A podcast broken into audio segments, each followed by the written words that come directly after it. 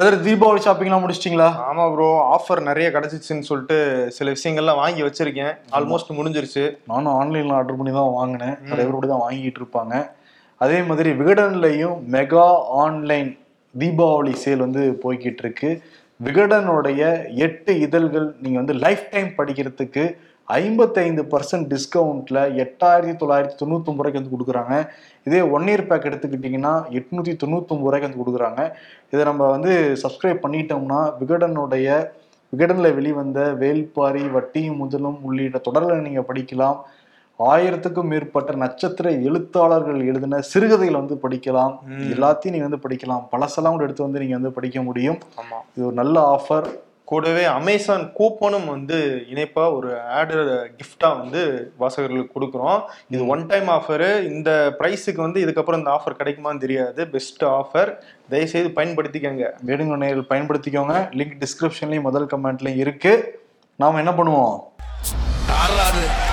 Okay ஷோக்குள்ள போயிடலாம். Welcome to the imperfect show Deepavali fear ஒரு வாரத்துக்கு முன்னாடி ஆரம்பிச்சிருச்சு. அப்பதான் நம்ம சொல்லியிருந்தோம். வீடியோலே தீபாவளி ஆஃபர்ஸ் எல்லாம் போடுறாங்கன்ட்டு எல்லா பக்கமும் ஆஃபர்ஸ் தான் வந்து கூஞ்சிக்கிட்டு இருக்கு. எதை வாங்குறது எதை விடுறதுன்னே தெரியாத நிலைமையில எல்லாருமே இருப்பாங்க. இதெல்லாம் தாண்டி இந்த பட்டாசு வாங்க போறப்ப ரொம்ப கவனமா இருக்கணும்னு சொல்லிட்டு தமிழ்நாடு அரசே சொல்லியிருக்காங்க. பத்தொன்பது நிபந்தனைகளும் மக்களுக்கு வந்து விதிச்சிருக்காங்க. சீன பட்டாசு நிச்சயம் வாங்கவோ விற்கவோ கூடாதுங்கிறத தடை பண்ணியிருக்காங்க. அதே மாதிரி உச்சநீதிமன்ற அறிவுறுத்தலின்படி பசுமை பட்டாசு தான் வாங்கி அதை தான் நம்ம வெடிக்கணும்னு இருக்காங்க அதே மாதிரி தமிழ்நாடு முழுக்க பட்டாசு வெடிக்கிற நேரத்தையும் தமிழ்நாடு அரசு வந்து ஃபிக்ஸ் பண்ணியிருக்காங்க. காலையில ஆறு டு ஏழு இரவு வந்து ஏழு டு எட்டு இந்த ரெண்டு மணி நேரம் மட்டும்தான் பட்டாசு வெடிக்க தமிழ்நாட்டுல அனுமதி. அதே மாதிரி குடிசை வீடு பக்கத்துல பட்டாசு வெடிக்க கூடாது பெட்ரோல் பங்க் பக்கத்துல பட்டாசு வெடிக்க கூடாது நிறைய வாகனங்கள் இருக்கிற இடங்கள்ல பட்டாசு வந்து வெடிக்க கூடாதுங்கிறதையும் சொல்லியிருக்காங்க இன்கேஸ் எமர்ஜென்சிக்கு உங்களுக்கு என்ன பண்ணலாம்னா நூறுங்கிற எண்ணுக்கு நீங்க கால் பண்ணுங்க. இல்லாட்டி நூத்தி ஒண்ணுங்கிற அந்த தீயணைப்பு படைக்கு நீங்க வந்து கால் பண்ணலாங்கிறதையும் சொல்லியிருக்காங்க. இந்த நிபந்தனையை மீறினாங்கன்னா நிச்சயம் தண்டனை இருக்குங்கிறதையும் அதுல செல்லமா ஒரு கண்டிப்பும் இருக்கு அந்த. அறிக்கையில. ஏன்னா மக்களுக்கு கொஞ்சம் கோவம் வரும். ஏன்னா ரெண்டு மணி நேரம் தான் கொடுத்துருக்கீங்க எப்படி பட்டாசு வெடிக்கிறதுன்னு.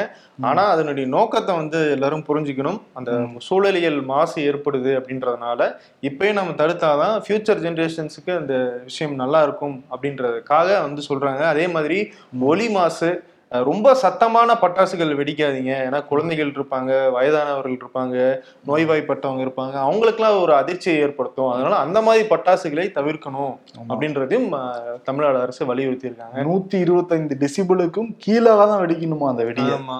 ம், இப்படி ஏகப்பட்ட கட்டுப்பாடுகள் அதை வந்து பின்பற்றி நம்ம சேஃபா ஒரு தீபாவளியை கொண்டாடலாம் அப்படின்னு சொல்லியிருக்காங்க தமிழ்நாடு அரசு. விபத்தில்லா ஒரு தீபாவளியை நம்ம வந்து கொண்டாடணும்.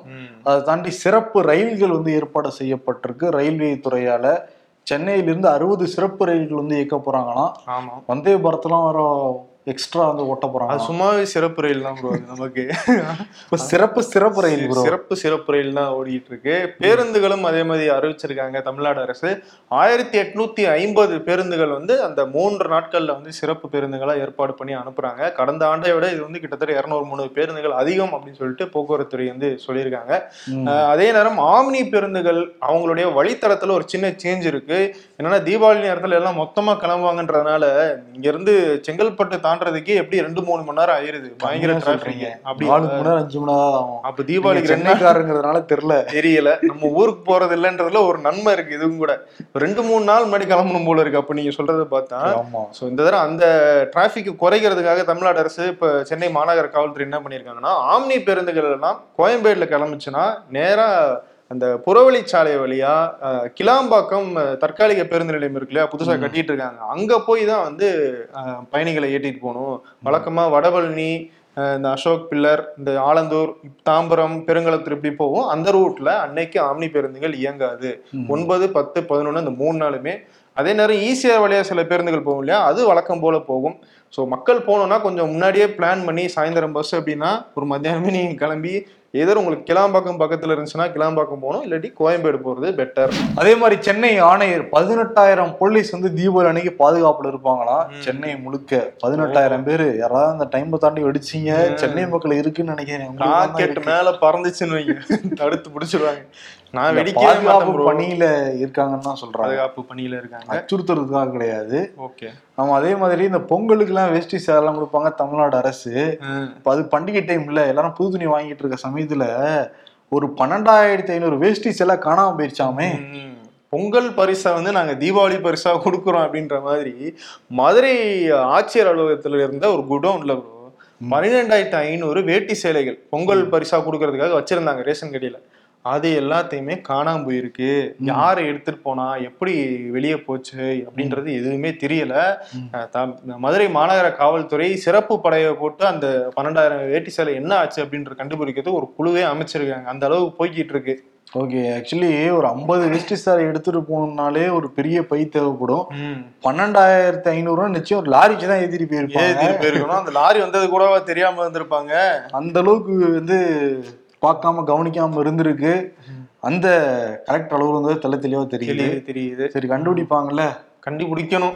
சென்னை பக்கத்துல இருக்கிற பெரும்பாக்கம் பள்ளிக்கரணை அப்புறம் படப்பை மறைமலை நகர் அப்புறம் பாண்டிச்சேரியில நூறடி ரோடு திருப்பூர் உள்ளிட்ட பல இடங்கள்ல என்ஐஏ சோதனை வந்து நடைபெற்றுட்டு இருக்கு இன்னைக்கு காலையில இருந்து ஏன்னா என்ஐஏ சோதனைனா போன வருஷம் தீபாவளி எல்லாருக்கும் ஞாபகம் இருக்கும். ஆமா. கோயம்புத்தூர்ல என்ன நடந்துச்சுன்ட்டு. அதனால என்ஐஏ சோதனை இந்த சமயத்திலான்னு சொல்லி எல்லாரும் ஜர்க்காய் தான் போனாங்க.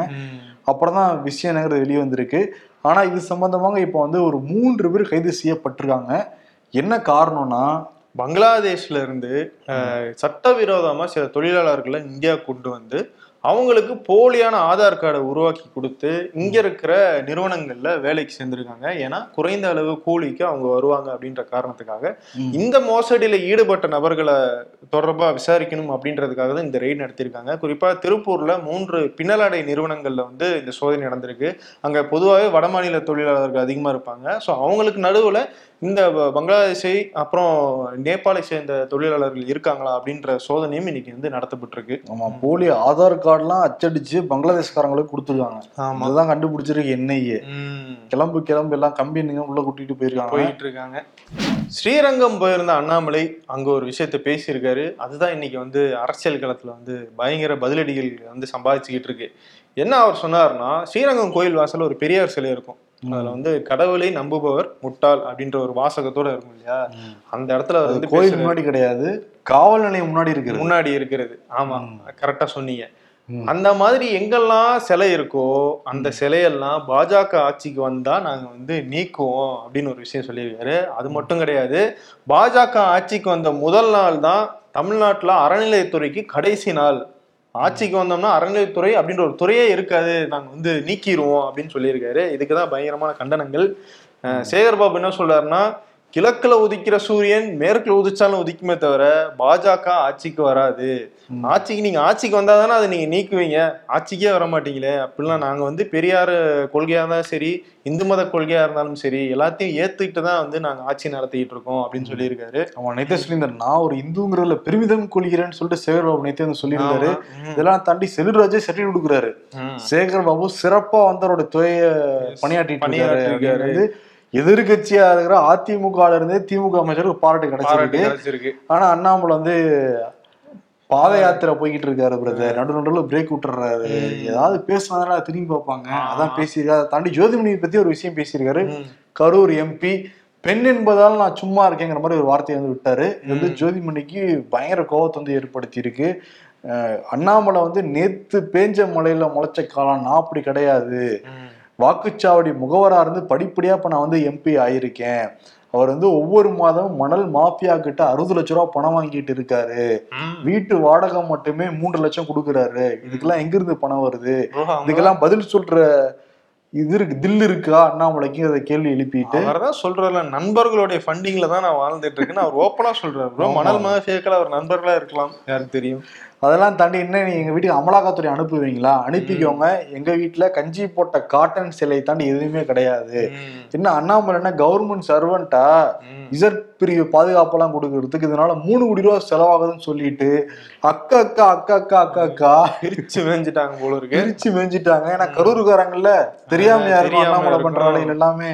ஓஹோஹோ. அப்படின்னு காங்கிரஸ் கட்சிக்காரங்க சொல்றாங்க. சொல்றாங்க. அப்படி முடிச்சீங்க பாத்தீங்களா?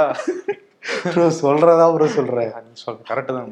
பொதுப்பணித்துறை நெடுஞ்சாலைத்துறை அமைச்சர் யாருன்னா ஏவா வேலு. அவருடைய வீடு அலுவலகம் நண்பர்கள் வீடு சொந்தக்காரங்க வீடு ஒண்ணு விட்ட சித்தப்பா வீடு ஒப்பந்ததாரர்கள் வீடுன்னு போதும் சொல்லிட்டு போதும் போதும் போதும் ரொம்ப லென்த்தா போய்கிட்டு இருக்கு அந்த மாதிரி நாற்பது இடங்களை சோதனை பண்ணிக்கிட்டு இருந்தாங்க. நேத்து இரவு தான் அதை முடிஞ்சிருக்கு. ஐந்து நாட்கள் சோதனை. ஏவா வேலு வீட்லயே. ம். நேத்து முடிச்ச உடனே வந்து மனுஷன் பிரஸ் மீட்ல வந்து கொட்டி தீர்த்திருக்காரு. ரொம்ப அச்சுறுத்துற மாதிரி நடந்துக்கிட்டாங்க இன்கம் டேக்ஸ் ஆபீசர்ஸ் ம். பட் எனக்கு அவங்க மேல வருத்தம் கிடையாது. அவங்க அம்பு தான் அவங்க ஏவி விட்டவங்க யாருன்னு வந்து எனக்கு தெரியும். இதனால மிகுந்த மன உளைச்சலுக்கு நான் வந்து உள்ளாயிருக்கேன். இது வரைக்கும் நான் வந்து நாற்பத்தெட்டு சென்ட் மட்டும் தான் என்னுடைய பேர்ல இருக்குங்கிறத குறிப்பிடுறாரு. ஆனா படிப்படியா தான் நான் முன்னேறினேன். முதல்ல லாரி உரிமையாளராக இருந்தேன். அப்புறம் பட விநியோகம் பண்ணேன். அப்புறம் தயாரிப்பாளராக இருந்தேன். அதற்கு பிறகு என்னுடைய அம்மா பேர்ல ஒரு அறக்கட்டையில எழுதியிருக்கேன் அதை என் பையன் வந்து பார்த்துக்கிட்டு இருக்காரு. இந்த ஏரியா பசங்க நல்லா படிக்கணும்னு தான் நாங்கள் காலேஜ் கட்டியிருக்கோம். அதெல்லாம் சொல்றாரு. ஆனா அவருடைய பேர நாற்பத்தெட்டு சென்ட் மட்டும் தான் இருக்கு. இருக்கு. சென்னையில ஒரு வீடு இருக்கு. அவருடைய வீட்ல இருந்து ஒரு ரூபா கூட எடுக்கலைங்கிறதையும் சொல்றாரு. என்னோட வீட்ல இருந்து ஒரு பைசா கூட அவங்க எடுக்கவே இல்லைங்கிறாரு. அதே மாதிரி ரெண்டு நிறுவனங்கள்லயும் வந்து இன்கம் டேக்ஸ் ரைடு போயிட்டு இருந்தது. அப்பாசாமி ரியல் எஸ்டேட் பெரிய நிறுவனம். அதே மாதிரி காசா கிராண்ட் அந்த நிறுவனத்துக்கும் எனக்கும் எந்த சம்பந்தமும் கிடையாதுங்கிறதையும். குறிப்பிட்டிருக்காரு. ஓகே.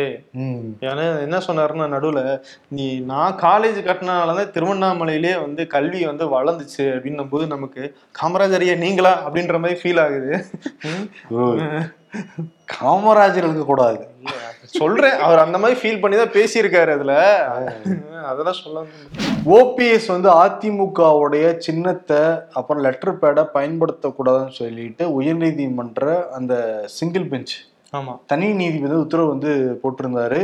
இடைக்கால உத்தரவு வந்து அதுல பிறப்பிச்சிருந்தாரு. இப்ப அதை எதிர்த்து ஓபிஎஸ் தரப்பு உயர்நீதிமன்றத்திலே மேல்முறையீடு பண்ணிருக்காங்க அவசர வழக்கா விசாரிக்கணும்னு வேற சொல்லியிருக்காங்க. இந்த வடிவேல் வடிவேல் காமெடியில நான் சரியா பேசுறேனா? அப்படின்னு நாட்டாம கேட்பார்ல. அந்த மாதிரி நீதிபதி நேத்து தான் சொன்னார்.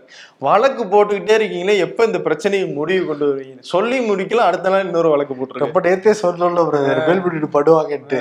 அதான். பண்ணிருக்காங்க ஆமா பட் ஆனா ஆர்விதி குமார் என்ன சொல்றாரு? எத்தனை டைம் தான் வந்து என்ன செலவாகுமே அதுக்கு என்ன பண்றாருன்னு தெரியல இவரு அங்க தேனியில ஒரு சின்ன குபேரன்ங்கிறாங்க. அப்படியா? அதிமுக வட்டாரத்திலேயே. அதுக்குன்னு இவரை விட்டுறாதீங்க நீங்க.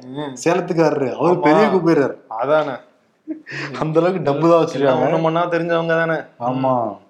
தென்காசி பக்கத்துல செங்கோட்டையில ஒரு சம்பவம் நடந்திருக்கு தங்களுடைய மகன் சித்திக் முகமது அப்படிங்கிற தங்களுடைய மகன் குடிக்கு அடிமையாகி தொடர்ந்து பிரச்சனைகள் வந்து வீட்டுல பண்ணிக்கிட்டே இருந்ததுனால ஒரு கட்டத்துக்கு மேல பொறுமை இல்லாத பெற்றோர் அந்த அவங்களுடைய மகனையே வந்து கையால கழுத்து நெரிச்சு கொண்டிருக்காங்க ஃபர்ஸ்ட் வந்து தற்கொலை அப்படின்னு சொல்லிட்டு ஒரு நாடகம் ஆடி இருக்காங்க ஆனா அதுக்கப்புறம் போஸ்ட்மார்ட்டம்ல வந்து தெரிஞ்சிருக்கு. ஒரு குடிக்கு அடிமையான மகனை வந்து கொல்ற அளவுக்கு வந்து பெற்றோரே போயிருக்காங்க. ஸோ அந்த அளவுக்கு நம்ம ஊர்ல வந்து மது பிரச்சனை ஒரு பெரிய பிரச்சனையா இருந்துகிட்டு இருக்கு. ஆமா பெற்றோரே இந்த நிலைமைக்கு போயிருக்காங்கன்னா எந்த அளவுக்கு டார்ச்சர் கொடுத்துருவான்னு பாத்துக்கணும் ம். அந்த முகமதுங்கிறவருக்கு இருபத்தஞ்சு வயசு தான் ஆகுது. அந்த இருபத்தஞ்சு வயசுல அவ்வளவு வந்து ட்ரக் அடிக்ட் ஆயிருக்காரு. இது ஒரு குடும்பத்துல நம்ம வந்து நடக்கிறத பாக்குறோம் தமிழ்நாடு முழுக்க பல்வேறு இடங்கள்ல இதான் தினம் தினம் பிரச்சனையா இருக்கு பெண்களுக்கு குறிப்பாக.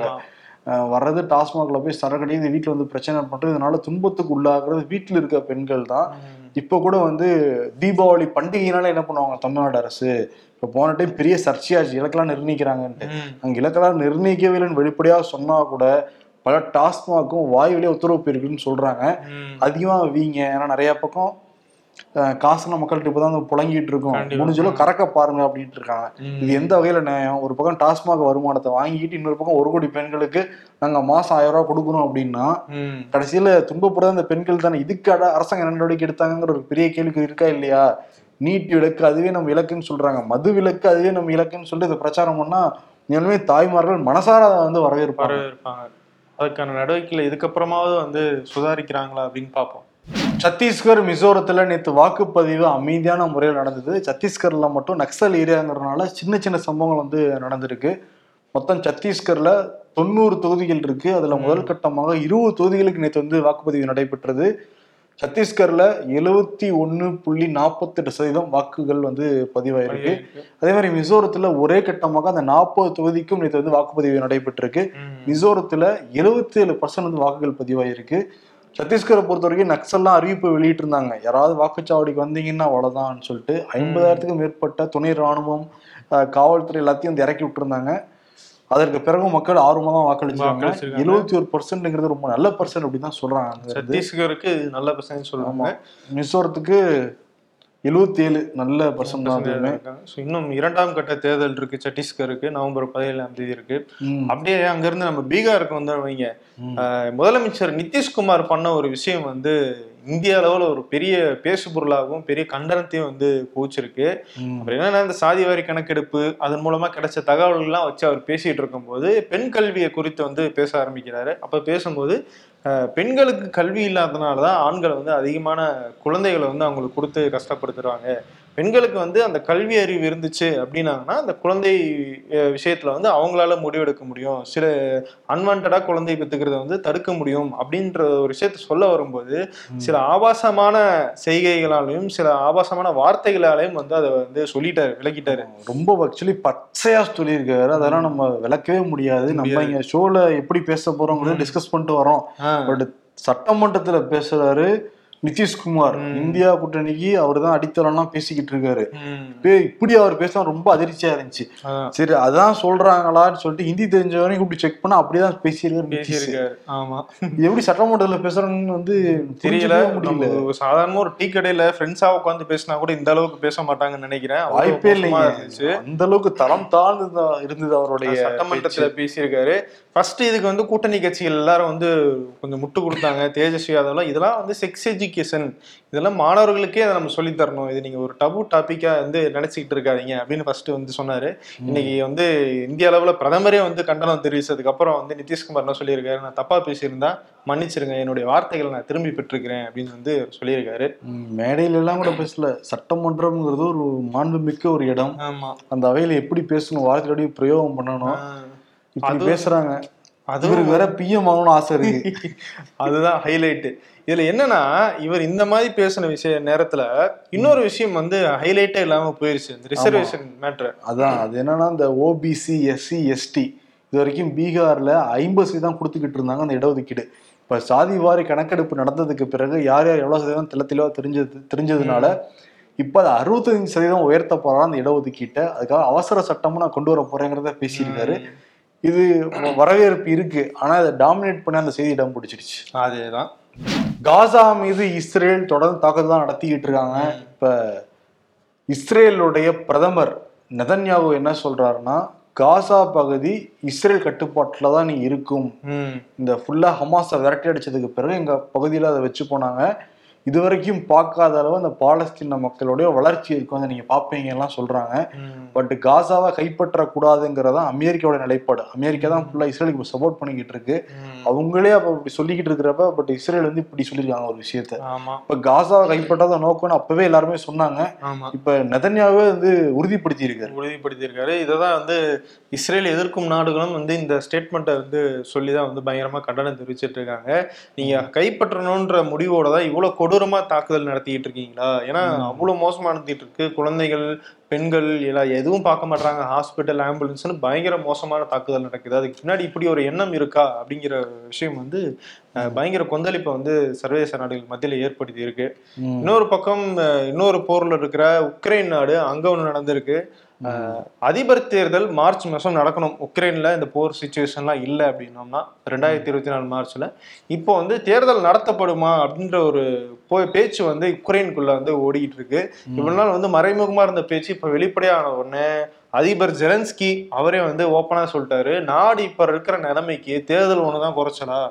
இப்ப இருக்கிற நிலைமை ரொம்ப மோசமா இருக்கு. நம்ம முழு சக்தியுமே வந்து ரஷ்யாவுக்கு எதிராக போர் புரியறதெல்லாம் காட்டணும். தேர்தல் நடத்துறதுக்கான நேரம் இல்லை அப்படின்னு சொல்லிட்டாரு.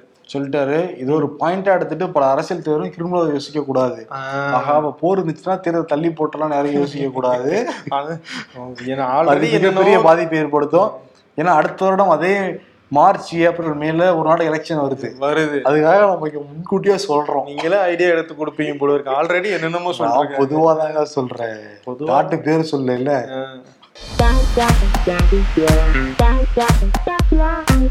கஷ்டப்பட்டு தூங்குறதுக்குள்ள பாதி ராத்திரி முடிஞ்சிடுது. நல்லா தூக்கம் வர நேரத்துல விடிஞ்சிருது என்ன பண்றது? நாம என்னதான் விழுந்து விழுந்து சாமி கும்பிட்டாலும் கடவுள் ரியாக்ஷன் என்னவோ? அண்ணனுக்கு ஒரு ஊத்தாப்பம் அப்படின்னு தான் இருக்கு.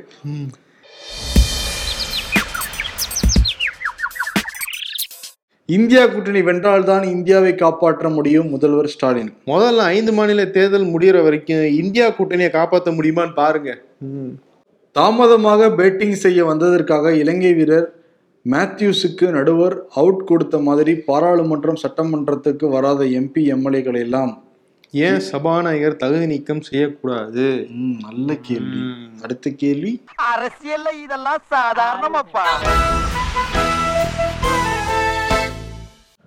ப்ரோ சொல்லுங்க ப்ரோ இன்று யாருக்கு கொடுக்கலாம்? அவார்டு வந்து ஒரு பக்கம் அண்ணாமலை வந்து உருண்டை எழுத்துட்டு இருக்காரு. வந்து கெடா குட்டிக்கு வந்து சிவகாமின்னு வந்து பேர்லாம் வச்சு வந்து கொடுத்துக்கிட்டு இருக்காரு. கடா குட்டிக்கு சிவகாமியா? ஆமா ஒரு கெடா குட்டி பரிசா கொடுத்தாங்க. அதை வாங்கி சிவகாமி அப்படின்னு சொல்லிட்டு இந்த ஆட்டுக்குட்டியை வந்து நான் ஒரு அம்மாவுக்கு பரிசளிக்கிறேன்னு வேற ஒரு அம்மா கொடுத்துட்டாங்க. அப்பதான் தெரிஞ்சிருக்கு அது கெடா குட்டின்ட்டு. அந்த அம்மா அத- அதுல எப்படி அதை குட்டி போட்டு நான் வளர்ந்து பெரிய ஆளாயிரலாம் அந்த அம்மா நினைச்சிருக்கு. அண்ணாமலை மாதிரியே. ஆனா வந்து அது கெடா குட்டின்னு தெரிஞ்சிருக்கு. அவரு கூட கொடுக்கலாம். அந்த ஆடு தெரிஞ்சுனால வருத்தப்படும். சிவகாமியா? அது வாழ்க்கை யார் எனக்கு பேர் வச்சது? அந்த வாழ்க்கை ஃபுல்லா அந்த பேரை வச்சுட்டு அந்த ஆடு எவ்வளவு கஷ்டப்படுமோ. அடடா. ஆனா எப்படி அண்ணாமலை தெரியாம போச்சுன்னு டவுட்டா இருக்கு. ஏன்னா அவர் வந்து ஆடு எல்லாம் வச்சுதான் விவசாயம் பார்த்தாரு. அவர் சொன்ன ஸ்டேட்மெண்ட் தான் நான் சொல்றேன். சரி இருந்தா கூட அவர் கிடையாது ப்ரோ. அவர் உரண்டெல்லாம் எடுத்து பாக்குறாரு. ஏதாவது பண்ணி டாபிக் ஆகணும்னு பாக்குறாரு. ஆஹா ஒண்ணும் செல்ஃப் எடுக்க மாட்டேங்குது. அப்ப வேற யாருக்கு வருவோம்? வந்து இன்னொருத்தர் இருக்காரு. வழக்கு மேல வழக்கு போடுங்க ஓபிஎஸ். அவருக்கு. ஓபிஎஸ்க்கு வந்து கொடுத்துடலாம். என்ன கொடுத்துக்கலாம்னா எடப்பாடியும் அதான் நினைப்பாரு. நீதிமன்றம் அதான் நினைக்கிறோம் இதோட முடிச்சுக்கலாம். நம்மளும் தான் நினைக்கிறோம். அதான் அது திரும்பி என்ன கையை பிடிச்சி இழுத்தியா அப்படின்ற மாதிரி திரும்பி திரும்பி நீதிமன்றத்துக்கு வராதீங்கன்னு நீதிமன்றமே சொல்லிருச்சு. அப்பயும் நான் விட மாட்டேன் அப்பீல் பண்ணுவேன் அப்படின்னு நிக்கிறாருல. அதான் அவசர வழக்கா விசாரிக்கணுமா அது? ஏன்னா தீபாவளி வாழ்த்தெல்லாம் சொல்ல வேண்டியது இருக்குல்ல. மெதுவா விசாரிச்சா மட்டும் உங்களுக்கு என்ன பிரச்சனை ஆக போகுது? ஒண்ணும் கிடையாது. மெதுவா வந்து இல்ல வரப்போறீங்க ப்ரோ தீபாவளி வரப்போகுது இல்ல ப்ரோ ஒருங்கிணைப்பாளர்னு போட்டு வாழ்த்து சொன்னா நம்ம மக்களுக்கு போய் தெரியும். எல்லாரும் கொண்டாடுவோம்னா நம்ம ஓபிஎஸ் வாழ்த்து சொல்லிட்டு நம்ம நல்லா அவர் அவர் கொண்டாடுவோம் வாழ்த்து சொல்லணும்னா கொண்டாட மாட்டாங்களா? யாரும்? சரி எது எப்படியோ அவருக்கு கொடுத்துடலாம். இதோட முடிச்சுக்கலாம் சாமி. முடியாது சாமி. அப்படின்னு சொல்லிட்டு நீதிமன்றமும் எடப்பாடி பழனிசாமியும் ஓபிஎஸ்க்கு அவார்டு கொடுக்குறாங்க. நம்ம சொல்றோம் அப்படின்னு அவங்க எல்லாம் சொல்ற அப்படின்னு மாதிரி சொல்றோம் நம்மளும் சொல்றோம். சொல்றோம். ஆமா. நமக்குமே என்னத்த வழக்கு?